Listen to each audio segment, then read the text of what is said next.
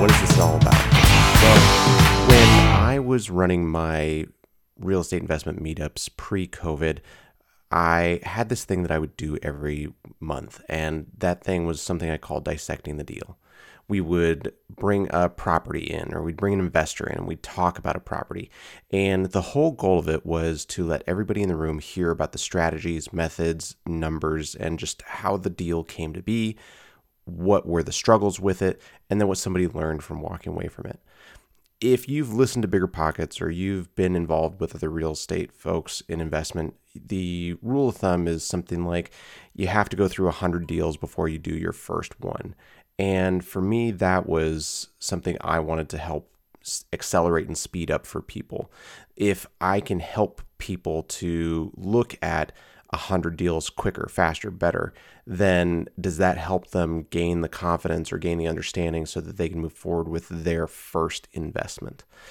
In this show, we are going to talk to people about every single type of strategy out there, every type of asset class.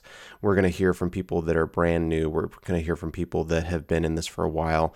I'm very excited with some of the interviews we've already recorded hearing about how people start with plan A and then it winds up that it's plan Z that actually worked out for them. Those are the kind of things that if you're just starting out in investment real estate, it's really important for you to know so that you don't get stuck on the first deal and, and then decide to walk away and say, oh, this isn't for me. It's never going to work. The other side of this, though, is that there are opportunities for us to work with people who have been doing this for a while.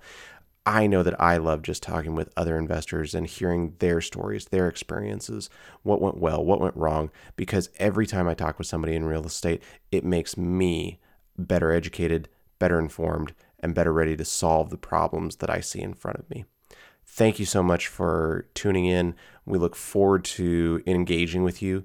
We hope that you enjoy these episodes, and I personally look forward to meeting you and having you come on the show to talk about your deal.